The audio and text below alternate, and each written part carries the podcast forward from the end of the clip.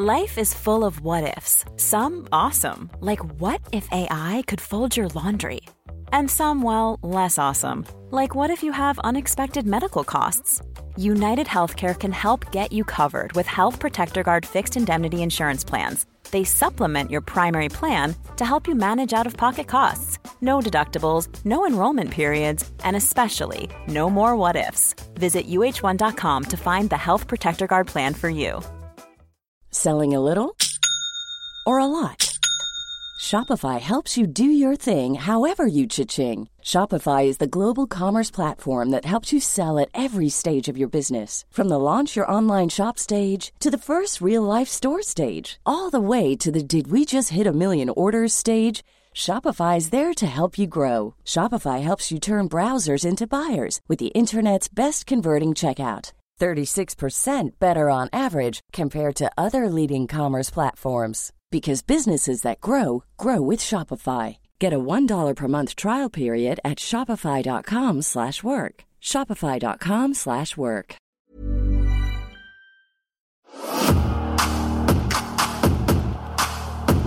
The boyhood dream has come true.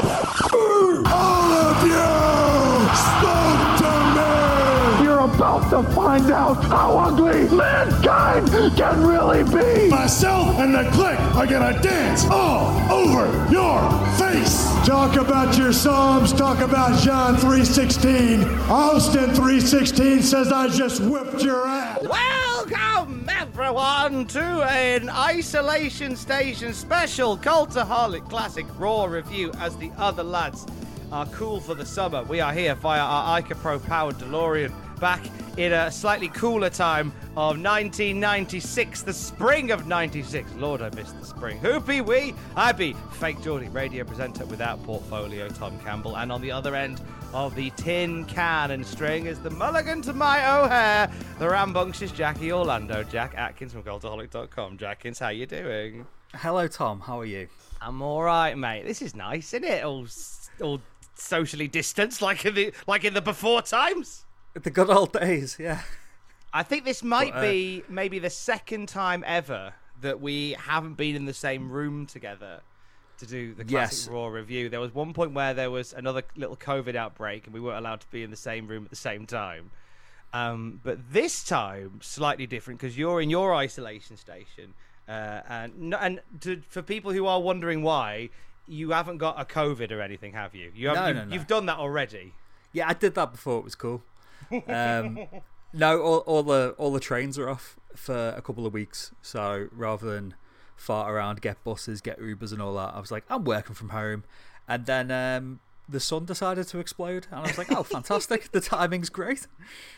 we are experiencing. We're recording this on the same day it's going out. Uh, it is a there is a heat wave across the United Kingdom, and I know that we here in the UK we love banging on about the weather. It's it's our favourite pastime, but like, and I know and I know I've had all the other tropes from people. I know, right?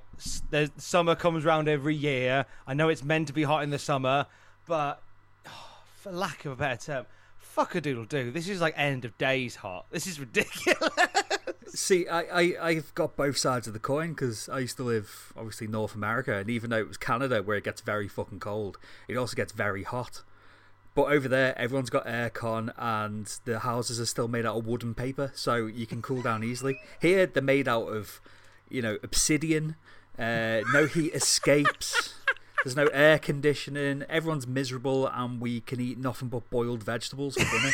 so that's that's why it's unbearable in the UK because we, we're just not set up for it because it's not meant to get that hot here. we are built for cold and miserable weather. Yeah. So homes like like like the isolation station that that, that that habits myself, my good lady, and Pablo. It is designed in the winter. It is you know what? It is a money saving dream in the winter because we don't we very rarely need to turn the heating on in the winter because the heat rises and it's lovely and warm. Mm. Like because the because the walls insulate and that's great in the winter. So always want to see a positive. That's this place is great in the winter. On the hottest day of the bastard year, it is an oven. And the reason I'm at home, and we mentioned this before we started recording today, the reason that I'm at home today isn't because of the trains. I was I went in this morning and uh, I was at home yesterday as well. There's a few home bits to do, but more more than anything, um, Alex is is a lovely soul and she's very empath- empathetic, emphatic. Em- she has empathy, and uh, she's very aware that you know cats aren't great for hot weather, indoor cats especially, and our boy's a black cat, and that's just asking for trouble.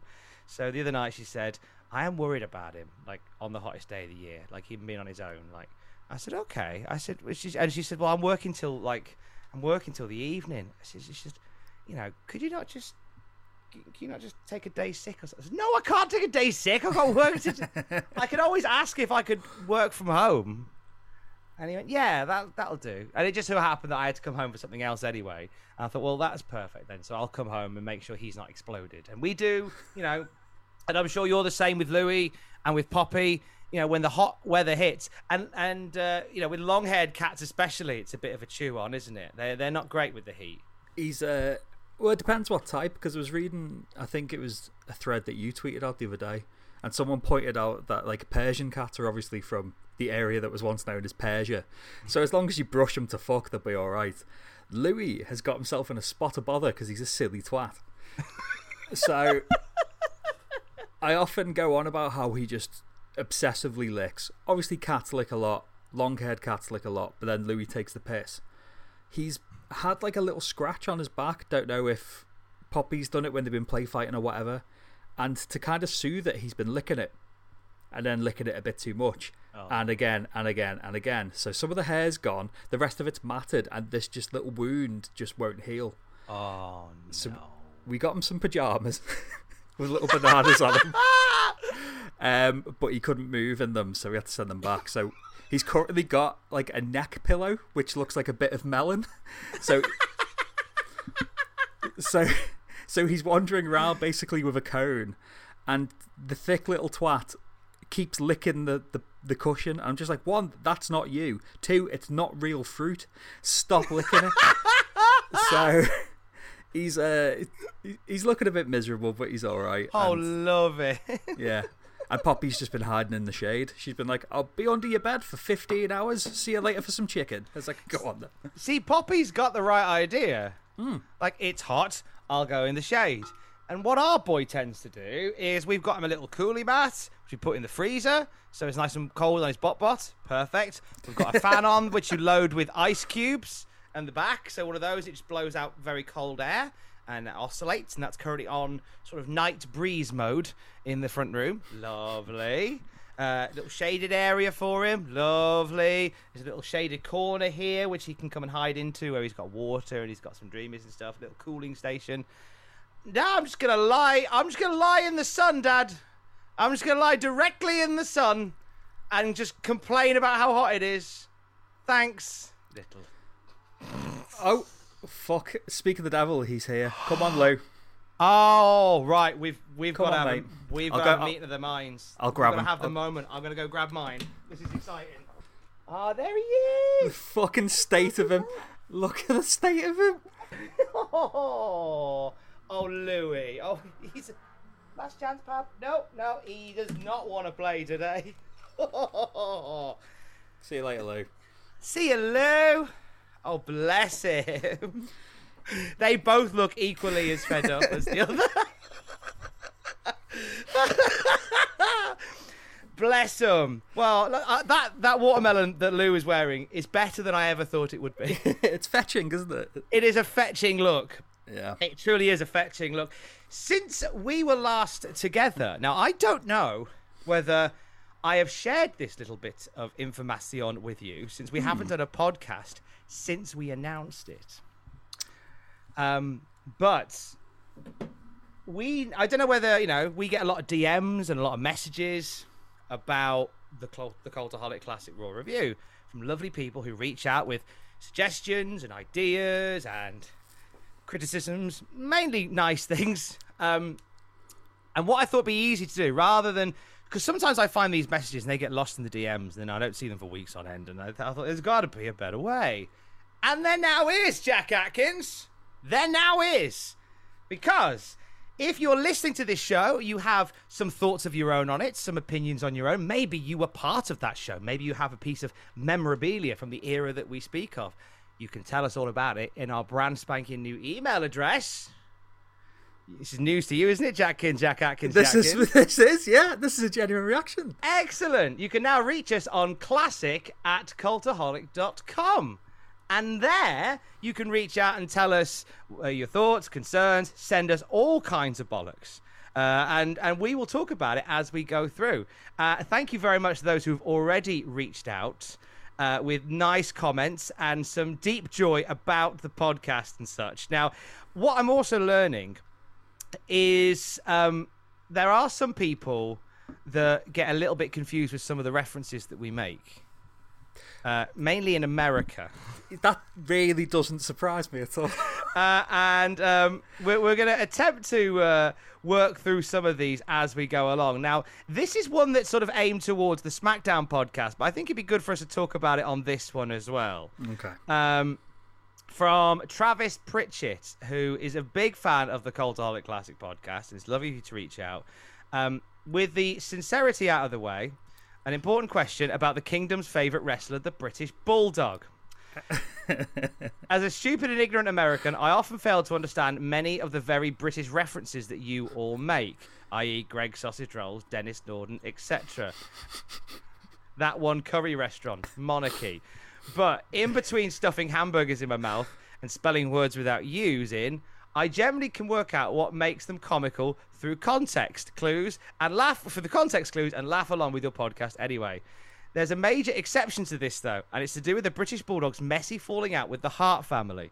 Could you explain what exactly is so hilarious about Brett insinuating that if not for them, the Bulldog would be labouring down the Wigan mines?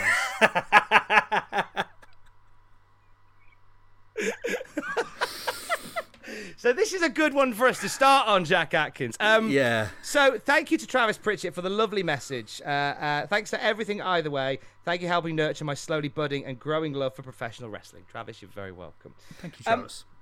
The Wigan Mines. Uh, this comes from uh, Bret Hart writing in the Calgary Sun that had it not been for the Hart family, British Bulldog would still be working down the Wigan Mines. Um, I, why is it funny? That's a really. I, were them? I I mean, for me, the con the, the concept of the it's the visual idea of British Bulldog working down the mines in the northwest town of Wigan. Yeah. Maybe that's where the confusion is because the uh, Wigan mines are mines from the town of Wigan. Yeah, I think I think it's a mixture of the fact that like obviously Thatcher and the mines in the 80s, so mining culture isn't as big here as it once was. I think it's the idea of the stereotype of people from like the north and Yorkshire and stuff working down pits in the flat cap and all that. And also, yeah, the, the image of 1991 British Bulldog with the with the braids and the cape down a fucking mine. It's amazing. That's the bit that gets me. It's just the visual. Um, uh, but I think the confusion came from the Wigan mines. It's, Yes. it's basically, the there it's the mines from the sort of Thatcher era in the town of Wigan. yeah. And were there even mines in Wigan? I guess there had to be. Yeah, it, it doesn't strike me as a mining town. I either think of Wales or Yorkshire, really, and Sheffield and places like that. Maybe the, Um, maybe the joy is the fact that there are no mines in Wigan, which makes Maybe. it even funnier. Yeah.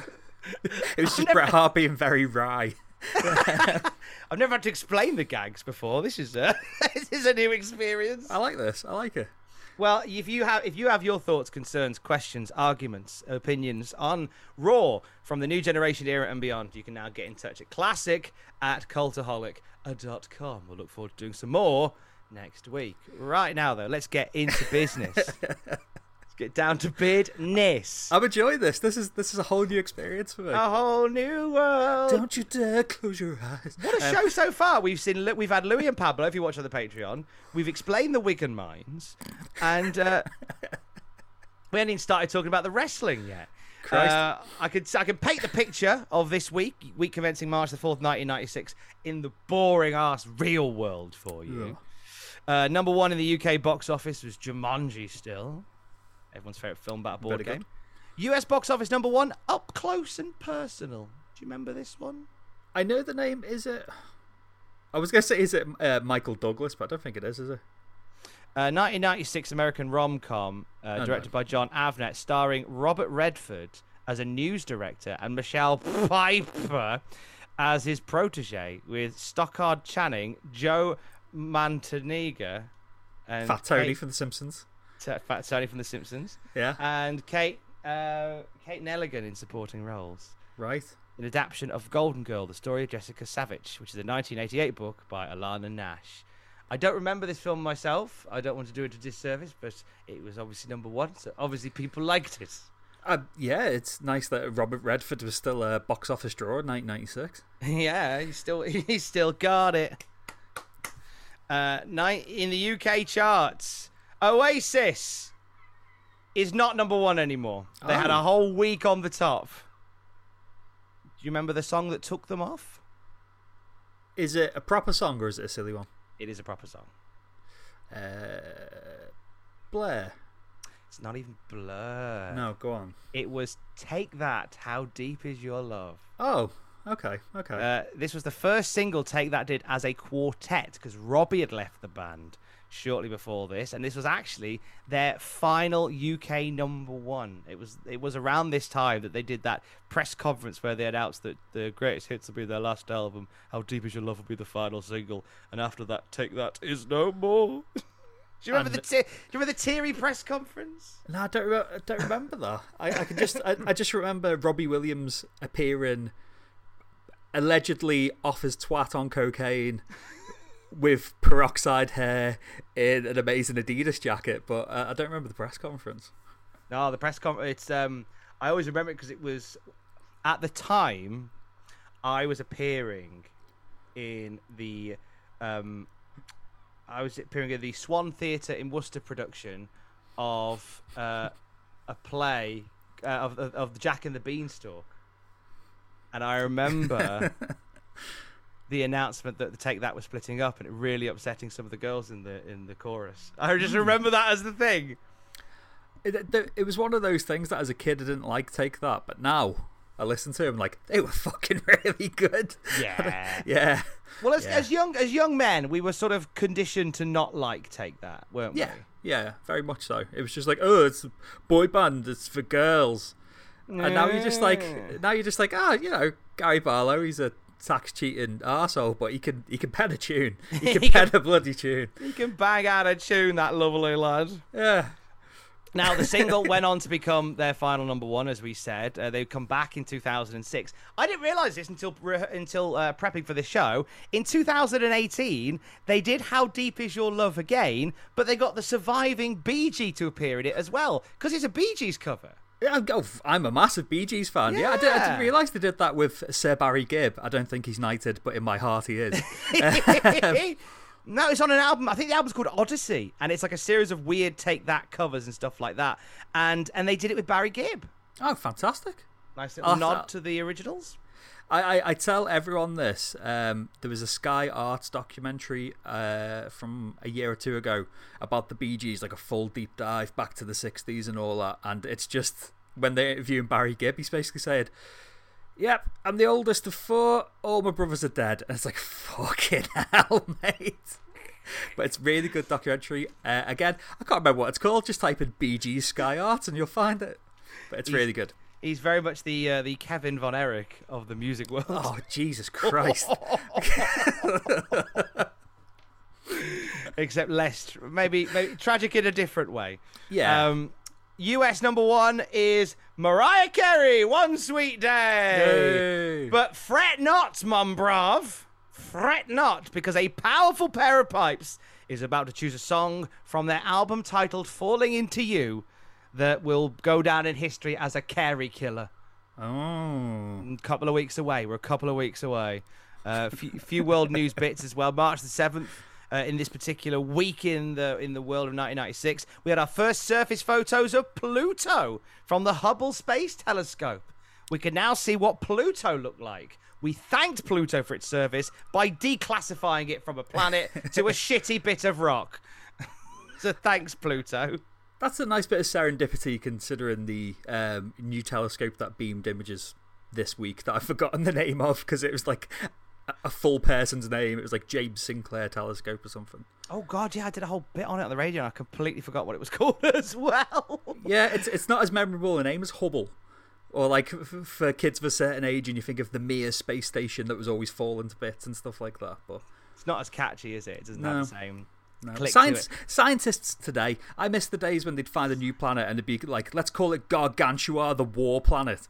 Whereas now they're just like, oh, it's Zep- Zeppelin 1592b. It's like, no, stop it, nerds. Call it something cool, like Destructo or, I don't know, fucking Ironheart. Ah, Call the planet Ironheart, you cowards. you cowards. You absolute cowards. Uh, the day after Pluto's, the photos of the surface of Pluto emerged, these two events aren't connected. Uh, Fargo was released in cinemas. Fantastic film. Great film, innit? Steve Buscemi, William H. Macy, Mm. Frances, McDor- Frances McDormand. Hell of a movie. I've and it went on to become a hell of a series. Yeah, I've never seen the TV show and somehow managed to avoid all spoilers. It's been on my list for years, but, you know, life got in the way. But I do still really want to watch it because, yeah, the film's great. And in the video game world this week, Super Mario RPG came out for the Super Nintendo. This was a game that made everybody go "What?" because it was a it was developed by SquareSoft using all the Mario IPs, and it was like a, a, a action timed event role playing game. It's brilliant. It's really good. I, n- I never played it, but it's it's one of those ones that I only heard of for the first time in the last few years, and obviously it's it's got a, a cult following and a, a reappraisal. So again, another one that's on the list, but uh, Louis and Minecraft get in the way. An ever growing list. So that is the real world. Uh, that's the boring real world. The wrestling world this week. Well, I've had a sneak preview, Jackins, of some of the stuff this week. I think se- I think seismic is a, a is a, an accurate way to describe what's happening. Yeah, oh, well, yes. This is from the Wrestling Observer newsletter dated March 11th, 1996. And what a way to open it. Kevin Nash officially gave notice that he would be leaving the World Wrestling Federation to accept an offer from WCW in a phone call to Vince McMahon at 10:50 a.m. on March the 5th. So the day of this Raw. Yeah, yeah. He, he, rang, he just rang him up. He's like, "Yeah, I'm leaving." Because the last time we were together, um, the newsletters were saying, "Oh, people backstage think ah, he, he might go to WCW, but ah, who knows?" But now he's officially said, "Yeah, I'm going." Scott's going. I'm going. Let's let's go. So, according to Dave, no contract terms are available, but the general belief within the industry was that WCW were offering Nash a three-year guaranteed deal, with the pr- price being anywhere from 450 to 750 grand per year.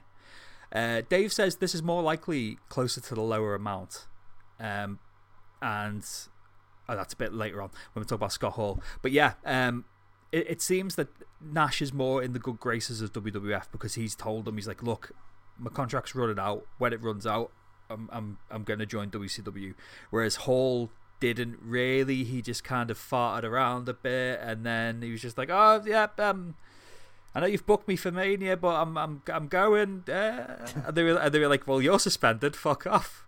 uh, so the, we we were saying the other week that Nash was feeling a bit frustrated after his title run. He just did, oh, he didn't want to be in a main event run with the Undertaker going to WrestleMania. No, I didn't want to slum it in the uh, the main the main event of the year with one of the company figureheads. Didn't want to slum it doing that. You'd What rather be in an opening match with Fatu. But uh, an, an inter-office memo was sent in the WWF by Linda McMahon, who stated that there would be no change in previously scheduled bookings involving Nash, and he'll continue to work with the WWF through June 6, 1996. So, uh, yeah, yeah. They're keeping. I mean, I mean, you. They say there'll be no changes to the booking. You, you can't help but feel they're gonna take less. They're gonna put less emphasis on Nash going into Mania from here. Yeah, I don't know yeah. because because you know why would they want to give too much airtime to somebody that could you know potentially be going somewhere else. Oh, definitely. I mean, it, it makes me wonder because obviously the streak's not been established at this point. I wonder if there ever was any consideration for Diesel beating Undertaker just to give him some momentum after dropping the title. It's Until an interesting this. shout. I mean, that's a, that's. I never even considered that. No. Whether that might have been a thing. But I mean, there was no, there'd be no reason not to because, as you say, the the streak isn't part of the the uh, part of canon yet. Like it's No. just a ha- it just a happened. They got to WrestleMania in 2002. Went, oh yeah, Undertaker's not lost. That's good, isn't it? yeah. So what is what will he be? He'll be about four and zero heading into this WrestleMania, won't he? Three and zero, four and oh? zero. um, he'd be name redacted. Jake Roberts, Giant Gonzalez, King Kong Bundy. Uh, yeah, so this will be the fifth. This will be his fifth. Uh, his fifth Mania. Yeah. So who knows? Who knows? Mm, now he's not the only one that is uh, one foot out the door. Somebody we talked about a bit last week. Well, I've got my notes here. It's saying about Razor Ramon, if that's what you're That's who at. I'm. yeah. That's who I'm intimating. So what was going on this week is David noticed that in terms of house show and finances, WWF are actually on a bit of a not a hot streak, but they're, they're, heated up. Things are going well, but they've had a lot of injuries.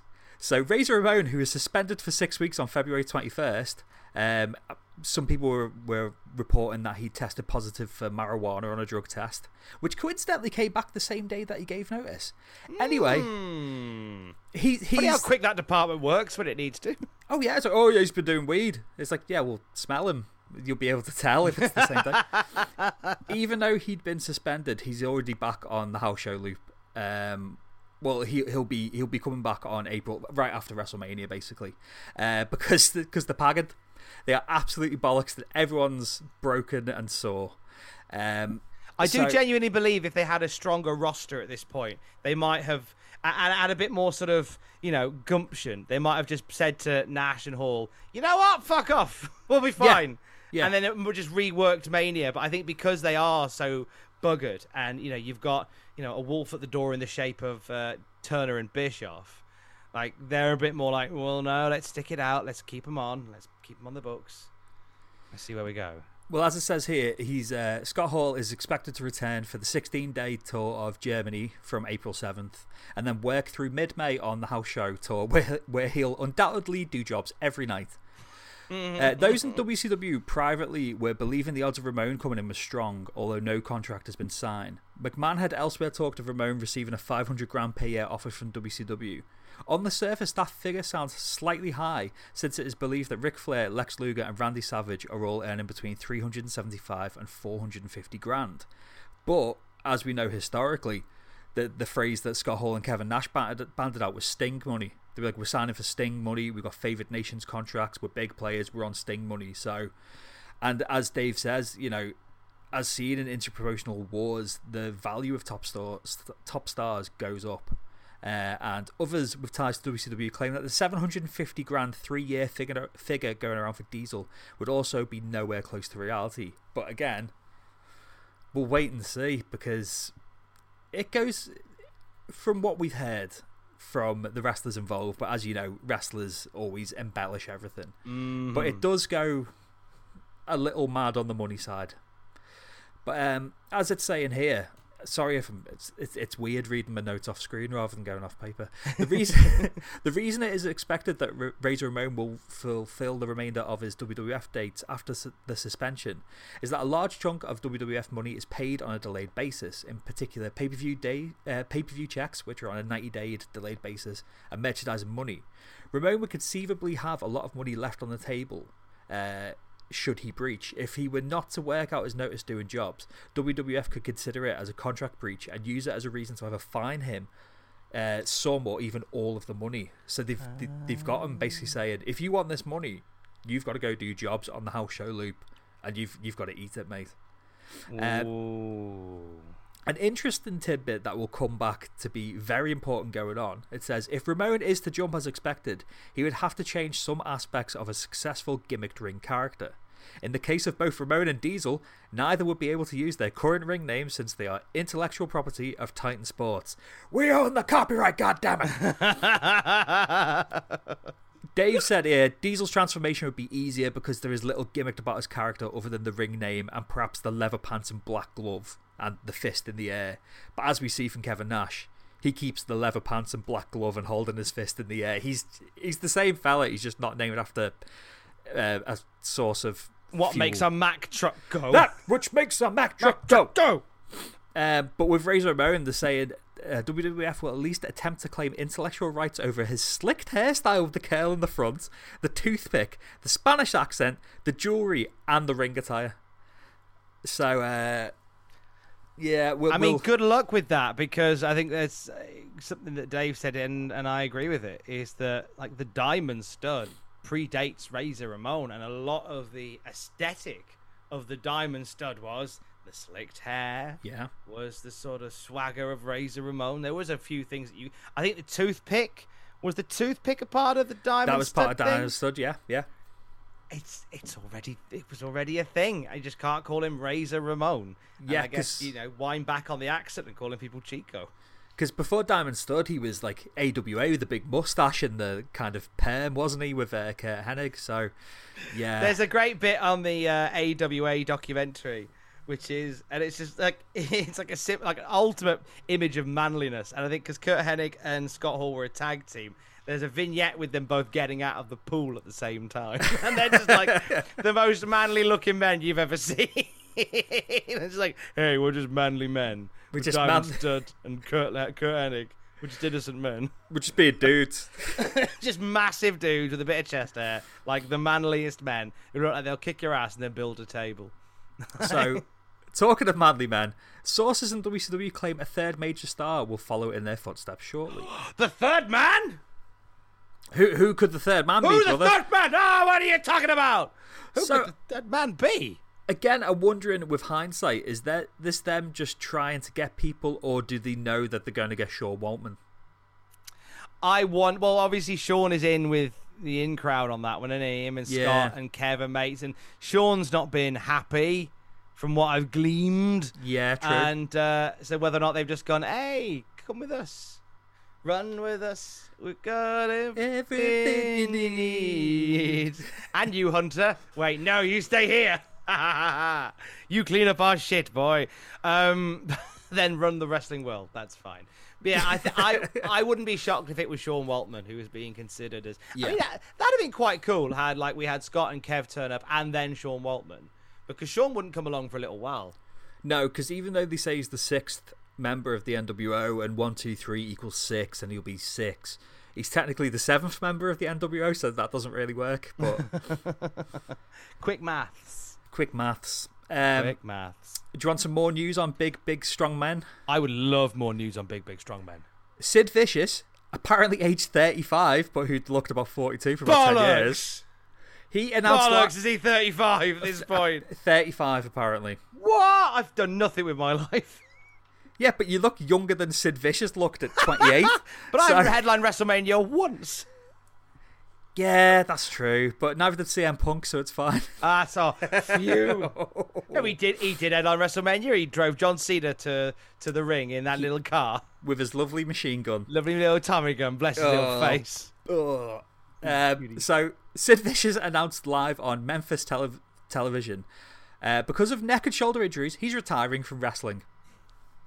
so whether this announcement was legit or a work for an angle in Memphis is unknown at press time. We're told that the WWF, which Sid is under contract to and has been sitting out with uh, because of this injury, the WWF had no idea he was going to say this. so Sid's just turned up in Memphis, gone, yeah, I'm uh, I'm retiring, yeah. And WWF have gone, like fuck you are, what?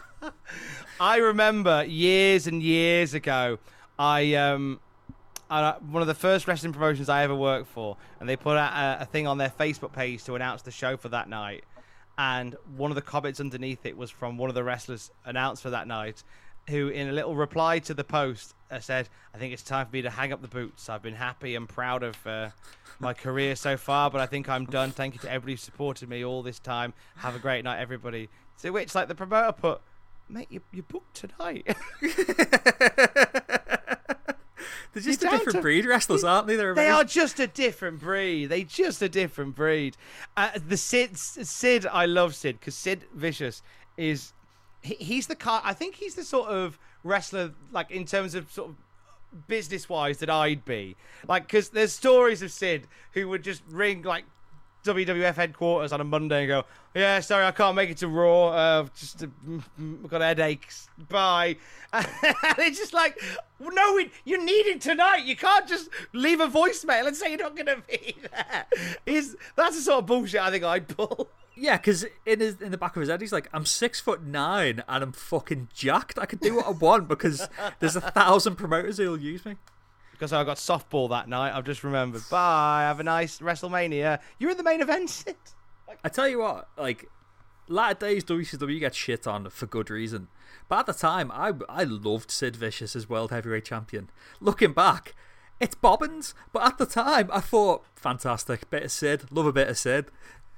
He looks good with the World Heavyweight title. He does, yeah. It's about, there's some, and a, a lot of the appeal of some champions comes down to how they look with the belt. Yes. It's all aesthetics. Goldberg with the World Heavyweight title is the best Goldberg. Like Yes. no other belt suits him that well, and it's the same with Sid. Sid with that belt around his waist, it looks good. Yeah. And some some look better with it, some do, and some don't, Some don't. and Uh, some don't. Talking of future World Heavyweight Champions, uh, Louie Spicolli will be debuting in ECW on March 29th. So this is taken as a sign that he's one of the guys who's been let go by WWF, aka Rad Radford. Rad Radford. Um, Hardly knew ye. I've got some carny bollocks here to do with ECW. Yay! Du- du- du. Cardi Cardi bollocks. du- du- du. du. Cardi bollocks. It's the best Cardi bollocks. Right, so in this past week, March 1996, there's been a lot of controversy uh, regarding ECW's television situation with Sports Channel in Philly. In a nutshell, everything is how it was. However, there's a fella called Eugene Moore who's an associate of NWO, NWA promoter Dennis Coralluzzo. So, according to this, and I love the carniness of this, this Eugene Moore went nuts on a radio show and issued an NWA champion versus ECW champion challenge, with each group sending their champion, put them in a cage with security around the ring to prevent interference, as a shoot fight for 250 grand, with the losing group never allowed to promote wrestling again. The ECW champion was the Sandman, the NWA champion, Dan Severn. Oh, uh, That's cheating. That's cheating. That's that's like that's like saying I'll give you a road race. What have you got? A scooter. What have you got? A Ferrari. Yeah. That's cheating. So this NWA guy said, "Yeah, we'll do this." And as uh, as Dave's put here, Whoa, whoa. Oh, oh, Like, for oh. those who are watching on the Patreon, my camera fell over in shock like it was the Sandman hearing he was about to shoot fight Dan Severn. You know, yeah, oh, sorry. So how was the, how did they respond to such shenanigans? well, well, this was uh, a a few months ago. Apparently, just this fella just being a bit of a maverick. It didn't say how they responded. I assume ECW just ignored it because as Dave's put here, it was the equivalent of a skinny schoolyard punk getting the baddest dude in school and having them challenge all the other kids. However, this Eugene Moore has just been a thorn in ECW's sign. So they got slapped around verbally, ECW, after the fire incident we reported on, where all the lights went out and Terry Funk was on fire and people thought they were going to die and there was a stampede. Um, apparently, there was a report to a government department in Pennsylvania from a fan saying the incident was dangerous, which was allegedly signed by this Eugene Moore. However, Moore wasn't at that show that night, but was at Dennis Coralluzzo's NWA show, and he claims he never signed it. ECW officials also claimed at one of their shows at the arena that Dennis Moore was caught letting air out of people's tyres. So he's just been turning up and thinking, fuck you, ECW, I'm having a go. Um, yeah, so What a guy! he- he- Dave's put here, I don't want to let anyone get the idea this is a one way street. ECW very famously did a double cross on Darius Coralluzzo with Shane Douglas throwing down the title and telling him to kick, kiss his ass. Sabu's no showed shows for him. So they're just going back and forth. So on. Um, he, he successfully lobbied and got, you know, the attendance for an ECW show. The maximum capacity was lowered as a result because he was like, oh, it's dangerous. Um, but ECW, they were the kings of spin, so they spinned it into us versus them. They made some building changes to get them the regular amount of punters in. And on TV, Joey Styles mentioned the company had got him a proper variant and thanked on air Eugene Moore of New Jersey for making it possible. And they were dedicated the weekend tour called the Big Ass Bash to him. Moore, who is about 300 pounds. So they were basically saying, yeah, So he he phoned up one of the channels that airs ECW and threatened to sue over the remark, saying they're calling me a fat bastard on TV. Fuck off. Um, and then he he was saying that he'd spoken to this guy called Bob Ayers at this TV station. And he's like saying, Bob Ayers has said, yeah, yeah, you're getting cancelled. Yeah. So him and Darius Coralluzzo are rigging everyone up saying, ECW's been cancelled. We've got a video, we've got a tape recording of him saying it. And people were saying, let's hear this tape. Apparently it sounded like the fella, but they're using, you know, tape analysis to figure out if it's actually him. So ECW are just like, right, we're not having this.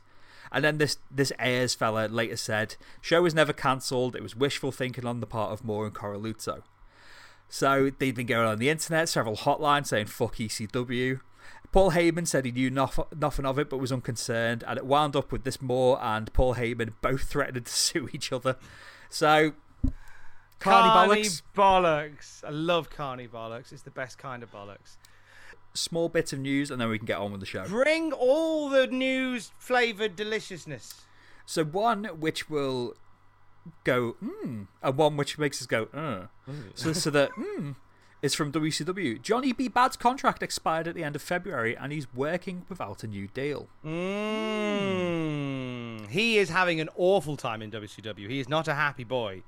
As we've talked about on the Classic Nitro review, he did a dark match loss to Paul White just the other week, and they're just basically the vibe that he's getting is there's nothing creatively for him as his contract is coming to an end. So, I mean, the fact quite nicely the fact that they ran so far and for so long with a little Richard impersonator deserves to be commended.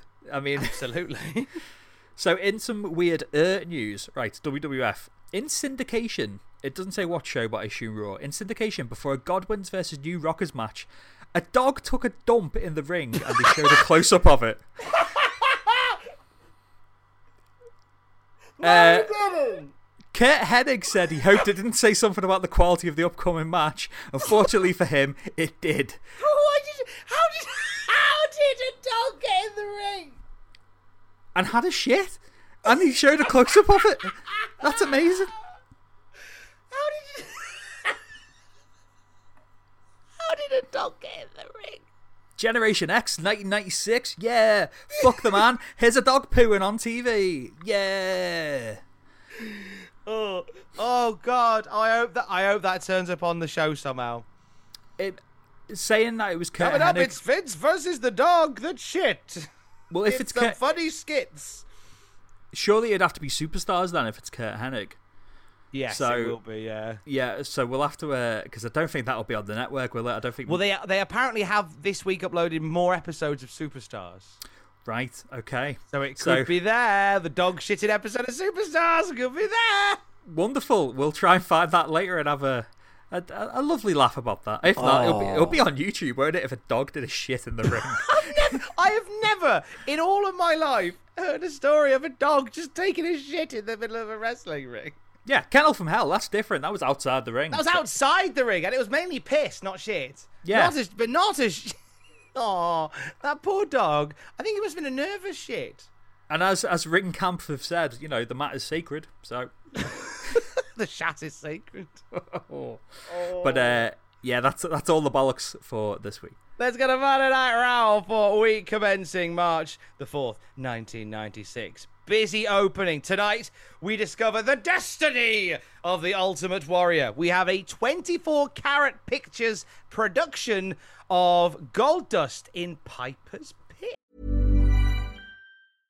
Cool fact a crocodile can't stick out its tongue. Also, you can get health insurance for a month or just under a year in some states. United Healthcare short term insurance plans, underwritten by Golden Rule Insurance Company, offer flexible, budget friendly coverage for you. Learn more at uh1.com.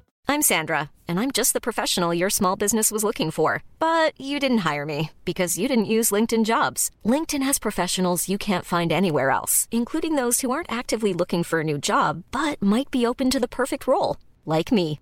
In a given month, over 70% of LinkedIn users don't visit other leading job sites. So if you're not looking on LinkedIn, you'll miss out on great candidates like Sandra. Start hiring professionals like a professional. Post your free job on linkedin.com/people today. Hi, I'm Daniel, founder of Pretty Litter. Cats and cat owners deserve better than any old fashioned litter. That's why I teamed up with scientists and veterinarians to create Pretty Litter. Its innovative crystal formula has superior odor control and weighs up to 80% less than clay litter. Pretty Litter even monitors health by changing colors to help detect early signs of potential illness. It's the world's smartest kitty litter. Go to prettylitter.com and use code ACAST for 20% off your first order and a free cat toy. Terms and conditions apply. See site for details. Intriguing. He's a billionaire. You won't believe his obnoxious, racist, sexist remarks. This is Vince talking into a mirror. Uh, no. talking about billionaire Ted on TV trivia tonight on Raw. Oh, and by the way, there is some wrestling tonight as well. Bret Hart versus Hunter Hearst Helmsley and Shawn Michaels versus the 123 kid. Both men getting ready for their Iron Man match at WrestleMania 12. We see some little bits in the opening video as well of what we will see on the night of WrestleMania 12. They do that amazing vignette that sort of chronicles their training and their and their their, their journey to get to WrestleMania 12 Yeah. and shows them in the gym on the treadmill and stuff like that, improving their conditioning. So uh, a busy episode of Raw that opens. The first person that we see is Shawn Michaels, the number one contender for the WWF title with one two three kid already in the ring. Vince and Lawler speculate if the kid can derail the Heartbreak Express. They're pushing that Lex Luger bollocks on him, and I don't like it. the opening of this match is is sublime. So Yeah. Sean's doing his dancing, dances into the ring. One two three kid runs at him. Sean, without breaking a, a sweat, without breaking his stride, backflips kid over the top, then carries on dancing. His music doesn't stop. The lights don't go up. The pyro still goes off, and kids just bolted to the back. It's amazing. I oh, that was just a lovely little touch. Happy that they did that. Uh, from there, we have our opening match. Uh, technical offering a cocky one two three kid, almost getting cradled for a three early on, but uh, he's doing. all- He's actually getting a fair bit in against Shawn Michaels. Bret Hart Yeah, yeah. He's watching on a monitor backstage, wearing his sunglasses indoors, kind of talking a bit like how a footballer will talk after getting mad of the match.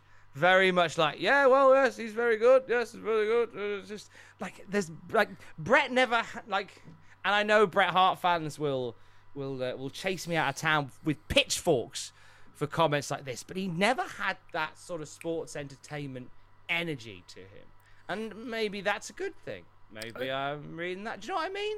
Yeah, and, and, and not until he was heel, really. He was never. But I think that's the appeal of Bret, though, wasn't it? It was just like, oh, this isn't a sports entertainer. This is just a dude who'll tie you up and knots. Because I, I thought I thought the same about uh, definitely name redacted Chris Benoit. He was terrible on the microphone. Yeah. But the appeal of him was just getting it done in the ring. And that's what Bret is all about. But he's doing these little backstage bits throughout the match, or watching and studying Shawn Michaels. Kid gets a fair amount of offense in this one, actually. At one point, drop kicking Shawn out of the ring, following up with a cross body, and then Ted DiBiase getting a cheap shot in as well. Surprising amount of stuff for the kid on the number one contender and the leader of the new generation. Yeah, uh, obviously, like you said before, clickmates are there to make each other look fucking good. But once you free kid, he's his offense looks crisp. Sean's selling for him. He's getting a lot of his martial arts kicks, as Vince McMahon will call them. Uh, yeah, he looks really good in this match. Uh, in terms of their Iron Man match, which they're talking about quite a bit on commentary, Jerry Lawler opines that Bret's strategy will be to take his boot off and make Sean smell his feet. Hey. Uh, calling back to a, a feud that, Jesus Christ, I hope we never mention again, which is Bret versus Lawler. But apparently we, they just feuded. I, I don't know how much of this you. I think you caught you at the tail end of it, but my We- God, years Yeah. they feuded. Well, Years. was it King of the Ring in '93? Ninety three. It started. Yeah, so the be- best part of three years. just kept coming. I don't know why it wasn't even that engaging, but they kept doing it. Uh, Kid in charge throughout the commercial break, but Sean lands a flying clothesline to get back into the mix. Sean finally getting back on with a moonsault. He goes to sweet chin music, but Kid slides out of the ring, and he kind of suckers Michaels to give chase outside the ring. And when he gets back in the ring, Sean hits a body slam. Sorry, so one two three kid hits a body slam, but then misses a top rope leg drop, leaving him wide open for a buff sweet chin music for the one, two, three. Shawn Michaels wins post match. A young Shawn Michaels girl slash fan slash plant gets into the ring to have a little dance with Sean, which is adorable. She represents the clique, so presumably she'll then go go home and negotiate Sting pocket money. I thought that was going to get darker there, Tom. So that's all right. what do we reckon to our opener? This is fucking great. This is really good. I've put that in 1996. This is pay per view quality. Um, and like I said, Kid at this point in his career, I'm surprised they never trusted him with a title run. Because he's. There's, there's no one like him in the company. Too small, damn it. Yeah, that's true. In, in Vince McMahon's eyes, yeah. But he was just so good. He could have been the ultimate underdog fighting Intercontinental Champion, couldn't he, really? He was good enough to hold the belt. Oh, I think definitely an intercontinental run. Yeah, He was- he- yeah. He was. Uh, it was an omission to not give him that. Later on in his time, he'd become sort of the European champion, and that'd be a Yeah. belt that he'd very much make his own. He would get an IC title run, I believe, I think so. many years later, like I think so. 2001 maybe. I'm sure. Was it it X. Factor time, or was it just before then? I think it might have been before then. I'm gonna check. I'm sure that X Pac was a former intercontinental champion. I mean, uh, I did a few years ago, I think 2019, I did the every Intercontinental Champion ranked list, so I should know this. You, yeah, but you had it. But we both have gone. yeah, "Mm, I don't. Uh, let me see. He is a. Oh, he was never an intercontinental champion. Hmm. Well, butter my ass. I genuinely thought he was. Uh, Yeah. he, he was a two time European champion, a two time light heavyweight champion, a former cruiserweight champion, uh, tag champ with Jannetty, Bob Holly, and Kane. He won a Slammy Award. I mean, Road Dog was Intercontinental Champion, The Godfather was Intercontinental Champion. Madness. Never was. Never got the shout. I, I don't think. I don't even know whether he ever won a world title. I'm just sort of going through his title history now, and he was always sort of light heavyweight divisions mainly. Yeah. He was the Great Lakes Championship Wrestling heavyweight champion once. There you go. Did it for the Great Lakes. Well done, G. Well done. Well done. Where? What did you think of the match? I really enjoyed it. I don't know whether like I'm always sort of dubious about like oh did did the did did the kid get too much offense on the on the guy who's going to main event WrestleMania? Um, but then as you say, like it's the click looking after the click, Yeah. like making making kid look like a, a credible threat in all of this as well. And I Um, mean, I know he ended up getting his bum wiped, but he, he feuded with Razor Ramon, who's one of the top faces of the company as well. So it's it's it's not a massive leap. No, no, it's and you know what it was, but it, all in all, it was a it was a fun old match to get things started. We then have a video to to, to endure together uh, as it's presented by Shattered Dreams Productions and 24 Carat Pictures. Is this the first time that we see these two logos? Th- that's what I've thought as well. I was like, oh, the first Shattered Dreams product, because that even until his latest WWF run ended, that was always at the beginning of Goldust video, wasn't it? So Yeah, but obviously we don't really have much in the way of like big videos at this point, so yeah, true. Yeah, we wouldn't have seen it. Uh, this is Goldust in Piper's Fit, Piper's Pit, a film by Marlena, and we go to Goldust and Marlena on the set of the original Piper's Pit from the 80s, and Goldust is wearing a kilt. He says the earliest teenage fantasies were derived from the pit for him, hanging on every one of Piper's words as each syllable spilled from his luscious lips. He says he erupted with pleasure when he smashed that coconut over Superfly's head. That's uh, a one way of looking at it. Piper says he's got a rise out of some of Piper's Hollywood hits, like They Live. Let's let's push the Ho- Piper being a Hollywood megastar just for fun. Says he may go down as a Hollywood great, but not the greatest, because that title belongs to Goldust. He then suggestively plays the bagpipes. Says you will never, you will remember the name, and you'll never forget the name of Gold Dust. Now, good bit, good skit, like Yeah. interesting skit. Um, it's somebody's thing, and that's fine. Me personally, the sound of rubber through all of this I've really put my teeth on edge. I've actually got here that it's it's. I just put Goldust suit. Goldust suit creaks a lot, which somehow makes it creepier. And I'm I'm not a fan of noises, but mine's more like wet noises, so that didn't bother me too much. Whereas if it was him like licking his lips and stuff like that. That would more set me off. But yeah, I could I can understand the misery of noise. It was just I just felt like every time he moved, it was just like you say, it was creaking, just just like the sound of Hmm. like balloons rubbing. It was just oh, just and as, as I say, it's somebody's thing, and that's fine. But I never thought about it before. I never thought that that suit would make that kind of noise. yeah, But it, obviously it does because we all heard it.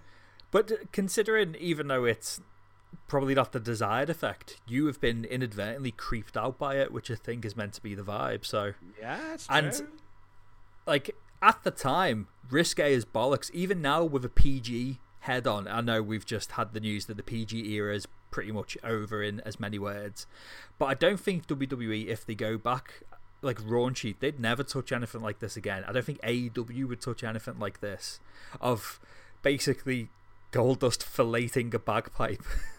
so, yeah, it was. I thought I I love all this Goldust stuff. I think it's great. I think it's really good, really effective, and yeah, come on, onward to Mania. Effective is indeed the word. Yeah. Effect- we will hear from Piper in a little bit, but before we do, uh, we have the Ultimate Warrior announcement. Uh, we have clips of Warrior from back in the day. Vince McMahon putting over the intensity of the Ultimate Warrior and his meteoric rise in the World Wrestling Federation, beating the self-professed immortal Hulk Hogan. Fuck you, Terry. that was a lovely little fuck you to Terry.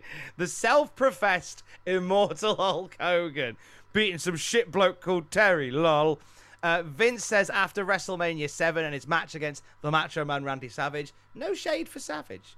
Um, he says that after that, the Warrior mysteriously vanished. So WrestleMania 8 didn't happen. Yeah, just Yeah. just in a just just disappeared into a cloud of dust Just- after just WrestleMania 7. just buggered off. Vince then makes it official. Brace yourself for the return of the most intense, reckless skyrocket of them all, the Ultimate Warrior. Warrior's coming back, Atkins. I think it's weird though because isn't this the third video we've seen on Raw, and they're just like, "Oh, Ultimate Warrior's coming back." I was like, "What?" So we're meant to believe that the other two weeks they were just like, "Oh, we'll just run this just in case." the the setup for these has been weird. As you're right, it has. This is the third video we've seen, but they've to, they've sort of told this really like bizarre story where the first video was, "Hey, remember the Ultimate Warrior?" anyway, back to Raw, and then the next week was fans organically saying, "Oh, I I want the Warrior back. That'd be great. Can we have the Warrior back?" And then this week them going, "All right, because you asked, you can have the Warrior back." It's just no, that's not. It is like it is, it is, it is like when you say, "What do you want for tea?" We can either have burgers or salad, but burgers. Oh, I really want burgers. Oh, all right then. If that's what you want, you can have burgers. Weird energy for this, but either Very way, we're, we're getting him back, and we'll have a little pipe. We'll have a little update from Piper on Warrior in just a moment because then we come to well, we come we, we we're kicking off our next match, but then we get a bunch of other gumph before we Yeah. get to it. So uh, Hakushi's making his way to the ring. Uh, we we get told by Vince and Lawler that Piper, Roddy Piper, the president of the WWF, is going to be on the line next, and then we cut to break. Before the break, we get this weird black and white shot of the Huckster, who is the Yeah. Hulk Hogan parody, handcuffed to a turnbuckle with a voiceover asking, "Where's the Huckster tonight?" I'm sure we'll find out later in this broadcast, Tom. It'll make sense later, but for now, it doesn't. No. Uh, we get a shot of Sunny rollerblading. It's revealed that she is guest hosting WWF Mania on Sunday. A lot of teenage awakenings expected on Sunday morning.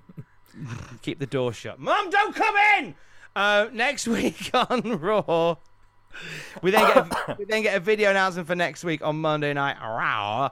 Uh, the Undertaker and Yokozuna uh, next week are putting their classic feud aside to team up against Owen Hart and the British Bulldog. Holy shit, that's massive! Can Bulldog please slam Yokozuna? Get down, you bastard! Get down, you bitch. Get down. oh, bitch. come on now. Uh, Oh. If given time and if everyone's asked and if Yoko can move, that'd be decent. That'd be a decent main event. That'll be Pre- a fun little main event. Yeah, presuming it's main event, you never know. It could be Barry Horowitz versus Avatar or something. No one knows. Anyway, back to the ring. Because Hakushi is finally there. hey, The Raw band play his opponent to the ring. They kind of they kind of play their instruments over the top of the backing track yeah, for his opponent making their Raw debut. It's flipping Justin Hawk Bradshaw.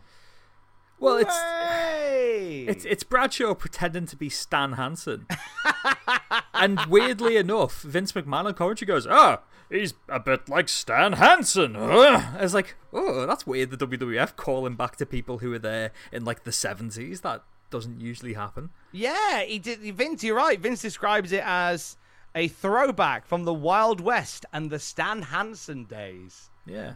As a th- and uh, they they announced that he's brought to the ring by Zebekiah, formerly of the Blu Brothers, otherwise Brothers, yeah. known as Dutch Mantell. the uh, b- biggest, hairiest chops and mustache in wrestling. It's a fab. It's a fab bit of facial hair going on there. You could get lost in that for days. Really could. Like I get lost in your eyes. Exactly, man. Yeah. Just like that.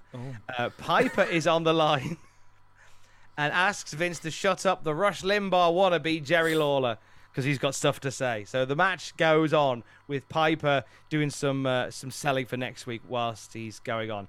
Uh, whilst it's going on, Piper it says he's happy to bring the Ultimate Warrior back, listening to what the people wanted.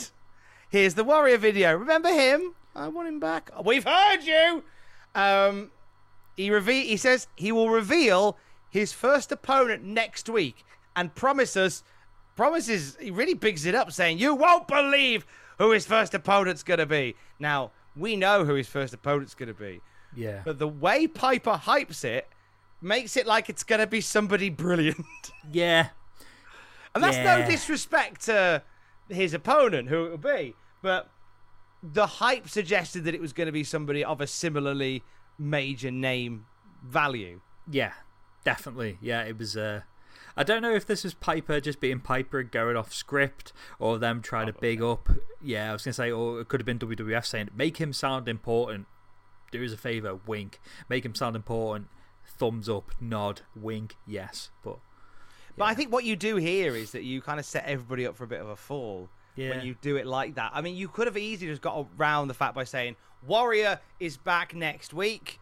And I'll be here next week as well. And then you can announce the Warrior match. You can have Helmsley come out and go, "Oh, he's a piece of shit, that Warrior," and then Piper can go, "Eh, tell you what, I haven't signed his opponent yet. So guess what you're doing at WrestleMania? You're fighting the Ultimate Warrior, and you get to that point without sort of building up unnecessarily large expectations. yeah, definitely. You know, just well, my, hey, maybe they do it that way. We'll find out.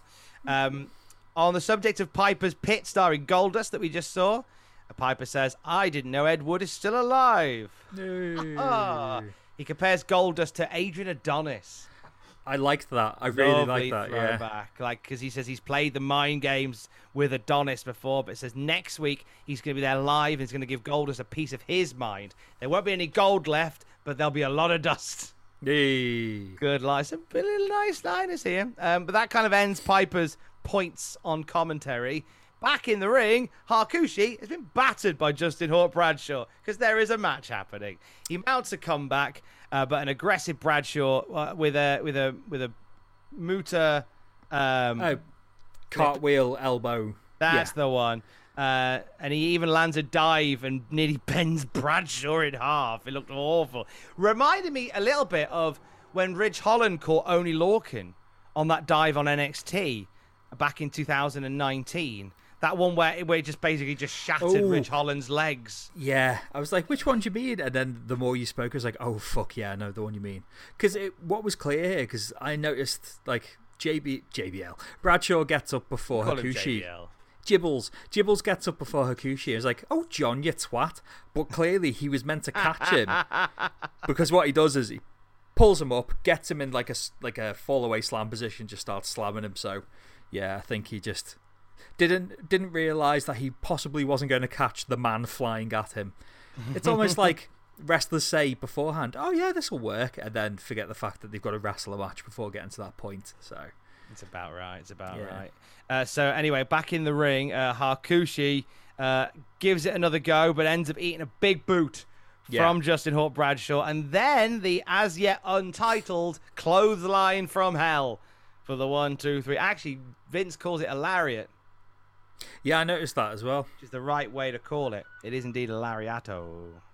It's it was a weird one this because it's I, I've put here like I've put it, I would have liked to have seen this Bradshaw in Japan because he wrestles that like I said the Stan Hansen stiff as fuck style, but in WWF it's always just to come come across as cunty for no reason. Like he was kicking fuck out of Hakushi at some bits, like proper like kicking him in the back, and obviously Hakushi he's from Michinoku Pro and. I had a look on Cage Match. This is the last time we'll see him on the pod. He's got two more matches in ah. Superstars, and then he's gone to New Japan to face Muta, and then back to Michinoku Pro. So he can definitely take it. That Japanese style of being able to take stiff shots, but I don't know. I don't know if it's just years of knowing about the backstage Bradshaw that when I see him, just like you're being a bit of an arsehole in the ring. But again, you put it in a Japanese company, and I'd love it. I, a bit of a hypocrite, yeah, but don't know. Meat and Is potatoes it- match. Is it more because in somewhere like like an all Japan style to have Bradshaw there, sort of like swinging those big punches and being a bit cunty? You're in there with people that can be cunty back, Exactly, yeah. and then and if he gives it some like he has to receive it as well. yeah. Yeah, I Hardly think the one to see, you know, you want to see JBL take a big old fucking Kings Road back suplex driver. Oh, imagine that. But uh, no, I thought this was Meat and Spud's victory, effective. Um, he no sold a bit too much of Hakushi's stuff. I don't think Hakushi got anything until a handspring elbow. Uh, and then afterwards, Bradshaw and Zebekiah hog-tied him and branded him, which I thought was kind of cool. I thought, yeah, not it's it's not hot metal, thankfully. It's it's Yeah. ink, so that's all right. I don't know whether like having the ink, whether it looks a little bit shit.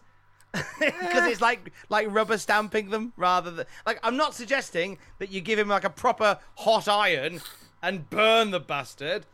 I think like Terry Funk. yeah, like just properly scold him. I don't know. I didn't know whether like having the ink version, whether I, I can't decide whether it worked that well. Whether it looked just like you just rubber stamped him like you would papers. No, that's fair, but I, I, I was I like the hog tying bit though. I thought that was fun. Yeah. What did you think of the match? I Thought it was, as you say, just like it was kind of a backdrop to Piper with some exposition. Yeah. Really, uh, but it was, uh, it, which is always strange when it's like, like for people who just watch Raw, this is a debut. Yeah. and it's kind of overshadowed by like you have to do the i guess that the show is so packed you've got to you i guess you have to do that bit here with piper i guess you have to Yeah. um just felt ashamed to sort of overshadow justin hawk bradshaw's debut on Yeah. raw with so much exposition for other things Well, I mean, the crowd didn't care for most of it. They, they got a bit of noise at the end when Hakushi made a comeback, but for most of it, they were silent, really. So they weren't really that arse I think it's I think it's wait and see with Bradshaw, isn't it? mankind up next Do you realize I can hear through these walls, says Mankind, in almost pitch black this week, shaking and talking. Mommy tried to make excuses, but he said I was a boy no longer, that I was becoming dangerous and my emotions would have to be numbed. So I paid him a visit. He will never forget. The fear in his eyes as he whimpered, What kind of man could do this? No kind of man. Only mankind can be this evil, and the deceit and the treachery that has been spread throughout the millennium, that has taken form on my disfigured frame, is about to be paid back to the perpetrators. When the time is at hand, no one will have a nice day. Cue shaking and crying from mankind as this promo ends. Fuck it out. These are great! This is the darkest one so far.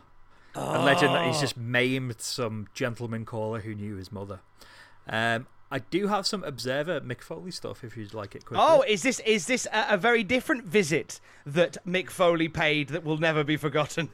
Well, there's two. I've got one that he, uh, he filed suit this past week against WCW over the incident where he lost his ear in Germany. Yeah. Um, But this is the first time I've heard of him actually suing them. I don't know if he went over it in Have a Nice Day, the first book. I don't remember hearing about this either. No. Oh, Because I've read the books. considering it's well, 1996, when did he lose the year? Was it 94, 95, 94?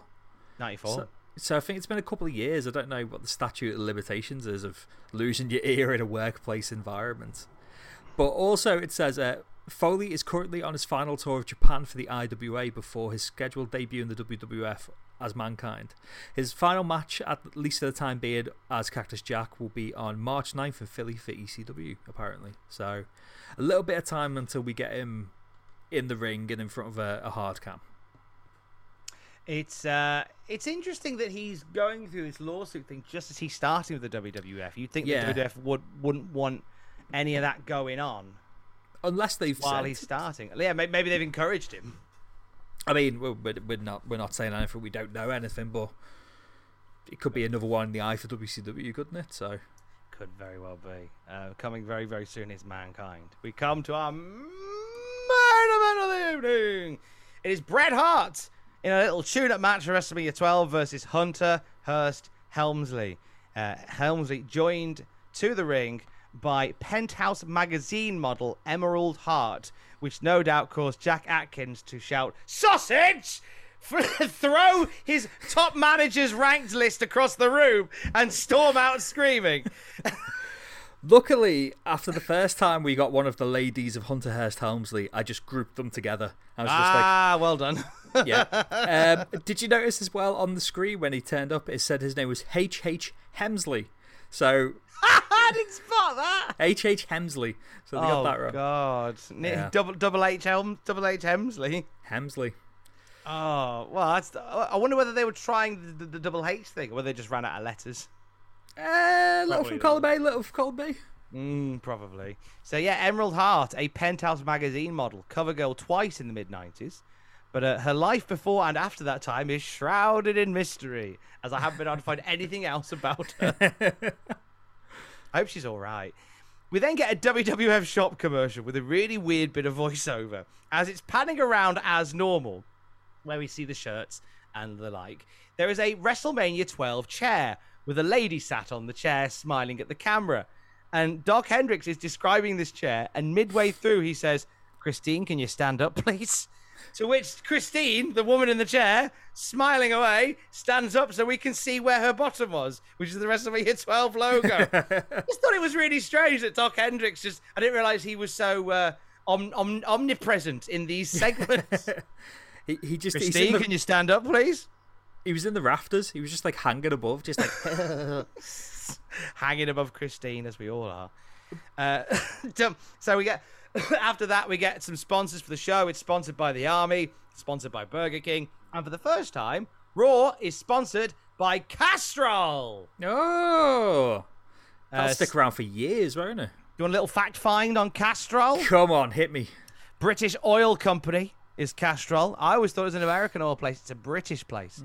Uh, originally called CC Wakefield, part of the Wakefield Oil Company, founded by Charles Wakefield in 1899. Now, Wakefield patented the Wakefield lubricator. Stop it. Um, this is designed for steam engines in the 1890s, and it allows key components like cylinders, the bearings, and the axle box to maintain high performance. The brand Castrol it originated after they started adding castor oil to lubricant formulations, So the name is a bit of a breakdown, a bit of a portmanteau of that.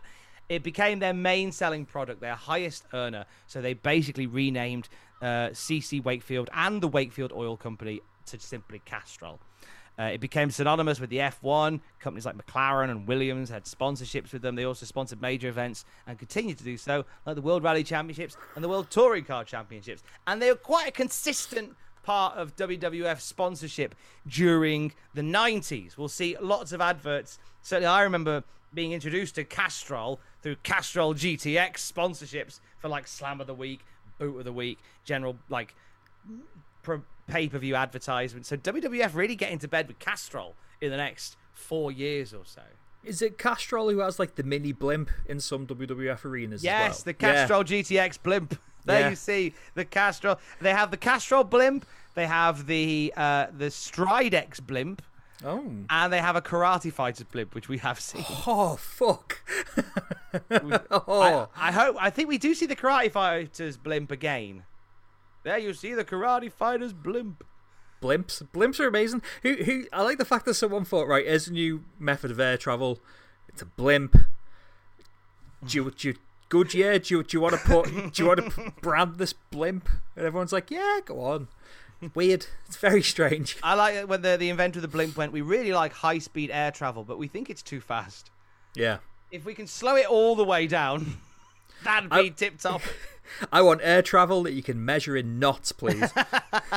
I want us to have to measure it using an ocean based measuring rather than miles per hour because that's embarrassing. Well, okay, we get rewound to a WWF show in the Meadowlands where a young girl is given Bret Hart's glasses and gets a big hug off the Hitman. And she is in bits after this, crying and screaming for Bret Hart. Serious charm offensive by WWF here, making themselves out to be the real and friendly wrestling promotion. Louis is back, baby. If you're watching on the Patreon, you've got Louis who's coming for a cuddle from his dada. Ah, hey, buddy. See, Pablo doesn't let me hold him like that. He gets so cross. He's just uh yeah, I'm just trying to keep him out of trouble. I heard him staring behind me and I thought if I keep hold of him, know where he is then. hold me, daddy. Hold me, daddy. But Uh, yes, uh, Meadowlands. Sorry. Serious, yes, right. Serious charm offensive by WWF though, because like they're trying to paint themselves to be this real friendly wrestling promotion outside of this juggernaut that is World Championship Wrestling. This is where they they kind of go, they kind of bend and break to the whims of what they are. They kind of go grassroots again and go, people just like us because we're just regular. We're just a mom and pop company that done good, and we love our fans. We're not like the greedy WCW pricks. They're very. That's kind of their their raison d'etre there. Uh, not many one-on-one Triple H versus Bret Hart matches over the years, so it's nice to see one here. Yeah, uh, from what I could see on Cage Match, only 20. They only wrestled 20 times, 21 if you include the Royal Rumble, but I don't count that. 20 times, only three on TV, so this is the first time ever on TV. And is that including? Is that, are they all singles matches? All three matches they'll have on TV will be singles matches. Right, so uh, a lot, a lot on the house shows will be. Uh, as we get into like 96 or later 96 97 will be triple threats included Hunter Hearst Helmsley versus Bret Hart versus Steve Austin which Oh, yeah oh! Yeah Threatening me with a good time. Oof. Hun- Hunter starts aggressive, but Bret sends him packing with a second rope clothesline. Nice little start. As Bret is working the arm, here comes Shawn Michaels, planting a chair at ringside, putting his feet up on the turnbuckle to sit back and watch the fight. I like Bret, uh, Shawn Michaels making himself not not going to hide in the back like Shawn like Bret Hart did, but Shawn's going to make himself front and center here. Yeah. Uh, which is very Shawn Michaels. We got a break where they announce their Texas tour. They're doing a whole bunch of dates in Texas, heading up to a Shawn Michaels big showdown in San Antonio, which everyone's very excited about. Homecoming for Heartbreak Kid. When we're back, Hart is still out wrestling Hunter as Shawn is watching on. Shawn Michaels is wearing a weird T-shirt. It's a Shawn Michaels uh, bit of merch. Did you look at this shirt very closely? I was I was more distracted by the cap because he was wearing a cool Heartbreak Kid cap. Um, but his t-shirt, yeah, it, it seemed to be. I think it was meant to look like it was like newspaper clippings of statements about HBK, but they weren't because it's 1996. No one's reviewing wrestling matches in the newspaper, and it was just weird little snippets. I couldn't make any of it out, but it just very 90s. Very Well, I made out two of them. One was it just said Pinham. Okay. The other said Michaels is in a whole different category. Okay. So I wonder whether they're Vince quotes, like commentary quotes that they've just put on a. T-shirt. Yeah. Stupid idea. That's what it is. Bret is unhappy because Shawn Michaels is ringside and it nearly costs him, but he manages to spot Hunter out of the corner of his eye, flying towards him off the ring apron, gives him a big old gut punch. However, Hunter will take control before the break. He gets booted in the face when he misses a top rope. Nothing, though. And he even lands a little flare flop because Triple H loves himself some Ric Flair. Yeah, I noticed that was uh, clear as day, that wasn't it? Beautiful. Uh, Bret starts some of his moves of doom, but Hunter gets a foot on the ropes after a diving elbow to prevent a pin. Bret's very upset about this, by the way. Uh, Bret and Hunter end up brawling to the outside very briefly. Uh, Hunter gets undone. He goes for another top rope nothing. Will the boy ever learn? And he gets caught in a sharpshooter for the tap out win. Shawn Michaels takes his ball and goes home. Sorry, takes his chair and goes back up the ramp. Shawn leaves as Bret Hart celebrates. What do you reckon to one of the lesser spotted Bret Hart, uh, Bret Hart Triple H matches? Uh, it was okay. I've, just okay, wasn't it? Yeah, I've just put it's, it felt like an average house show match. It was more about the story of you know Shawn getting under Bret's game by watching him, and it's weird for this as well. This is Triple H's first televised singles lost, even though I had it in my head, and I think everyone else did that. Um, the match that we've alluded to earlier without naming names, I always thought that was his first loss but this is his first televised loss. Not including Survivor Series and stuff like that. This is his first actual. Yeah. See, I I didn't realize it was his first televised singles loss. Yeah. Yeah, I had a, I had a quick look before. What a waste. Like yeah. built this to a thing. It's very Saved it for the Warrior. oh. Oh. But, um. yeah, it was like I said, it was one of them that I was just like, yeah, it's okay. They're, they're both, obviously, I'm a big Bret Hart fan, uh, and Triple H is a good worker, but I was, I don't know if I was expecting more, but then knowing that they're both quite old school in their thinking, this doesn't surprise me at the same time. Doesn't matter because even though Triple H has eaten a loss here, at this point there are conversations about how Hunter Hearst Helmsley, how Jean, how Paul Levesque is going to be a a guy they're going to want to build and get behind. And I I believe that 1996 will be a year where WWF truly get behind Hunter Hearst Helmsley. I cannot see a single reason why they would want to do anything other than protect him Definitely. and push him to the moon. There is nothing Yes. I can think of that would stop that from happening. Let's go to our main event portion of the evening. Not even that's not even the main event. because that main event slot we reserve for the man who is running the competition. It's a billionaire Ted skit. The following satire is intended to entertain and inform. The quotes contained herein are actual quotes by the man who could control 50% of America's cable systems, Ted Turner. So that sets you up for what we are about to see, which is something akin to a character assassination. Um, Ted Turner, sorry, sorry, billionaire Ted, they are different people, is on the TV show TV Trivia. I have no idea who the guy is playing the host. I was watching this in the office today, and Ross walked past my monitor and asked, "When did Jeremy Beadle start working?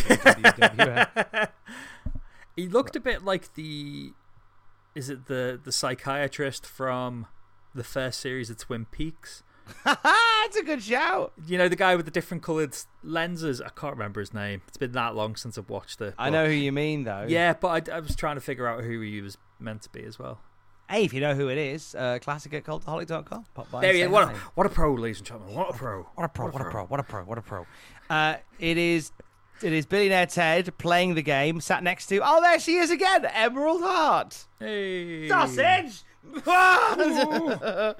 uh, so, what happens here is it's a case of playing who said this, It- and it, and it's a series of quotes from billionaire Ted.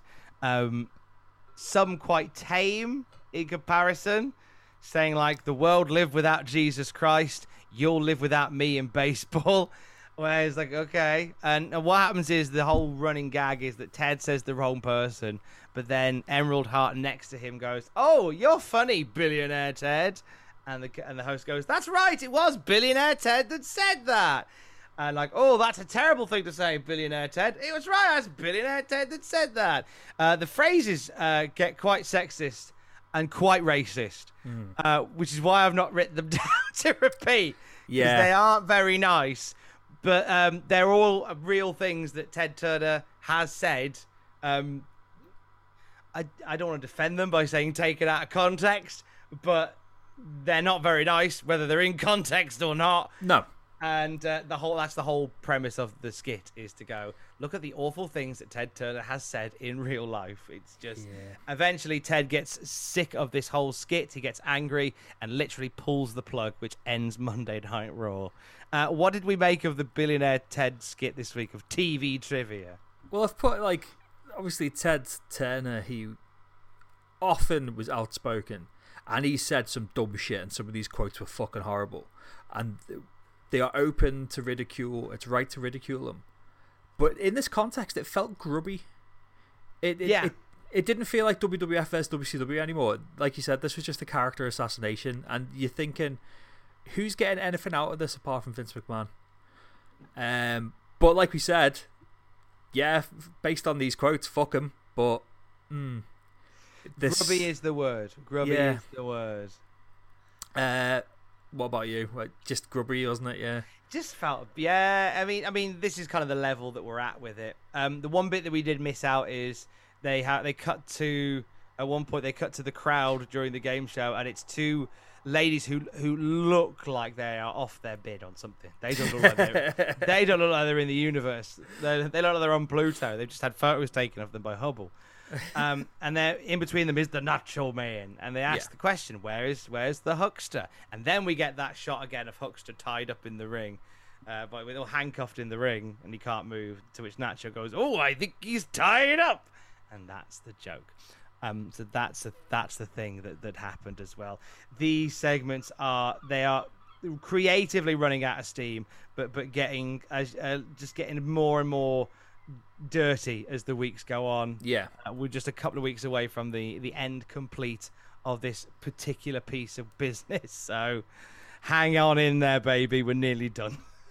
and that's Raw. That's Raw. A few weeks until we get to WrestleMania. How did you feel about Raw this week? Uh, I thought it was a good episode. It was solid. It was tight. Um, full steam ahead towards Mania. The it was just basically the show was just HBK and Bret. Really, you got the two matches bookended. They, they mentioned Undertaker. I think they mentioned Diesel for a split second. You got Piper and Goldust as well. So obviously next week's episode will be oh here's what Taker's doing for Mania. Here's what Yoko and Owen and all them will be doing.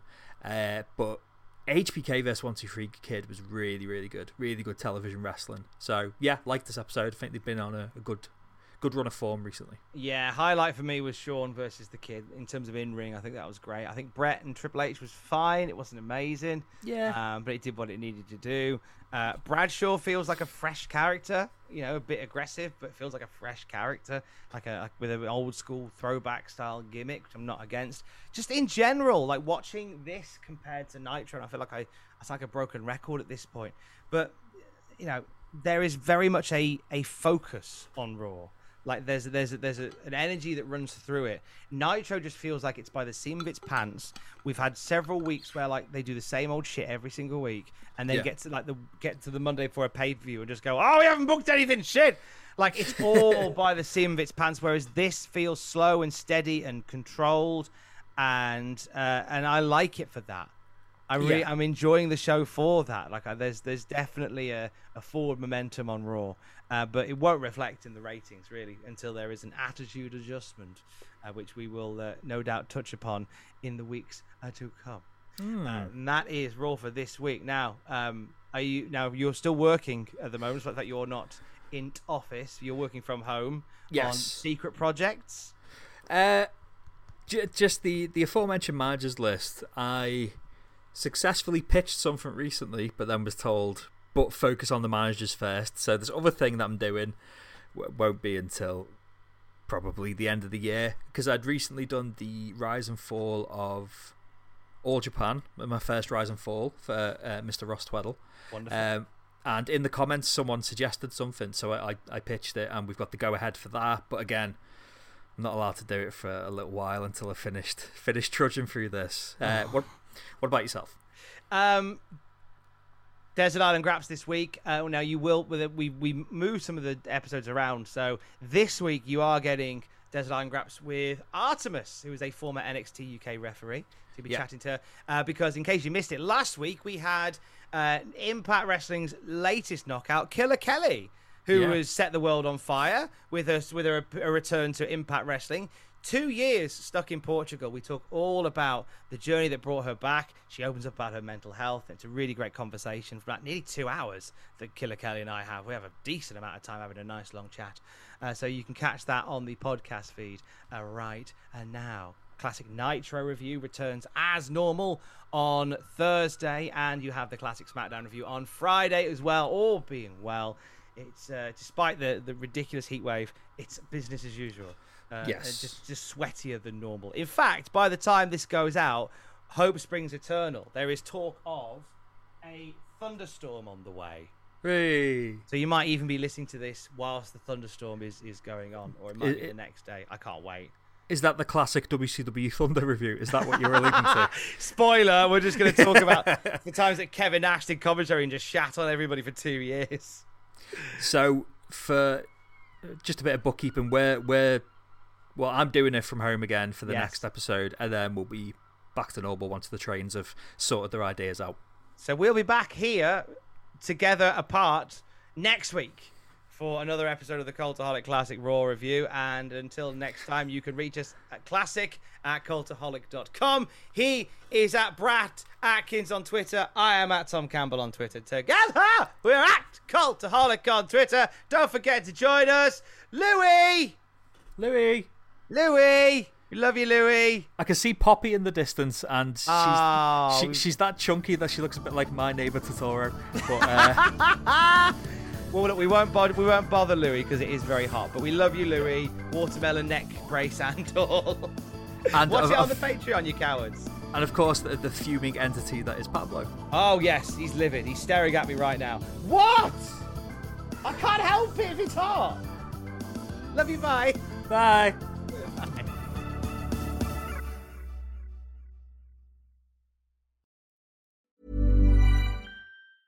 Hi, I'm Daniel, founder of Pretty Litter. Did you know cats tend to hide symptoms of sickness and pain? I learned this the hard way after losing my cat, Gingy. So I created Pretty Litter, a health monitoring litter that helps detect early signs of illness by changing colors, saving you money and potentially your cat's life. Pretty Litter is veterinarian developed, and it's the easiest way to keep tabs on your fur baby's health right at home. Go to prettylitter.com and use code ACAST for 20% off your first order and a free cat toy. Terms and conditions apply. See site for details. Even when we're on a budget, we still deserve nice things.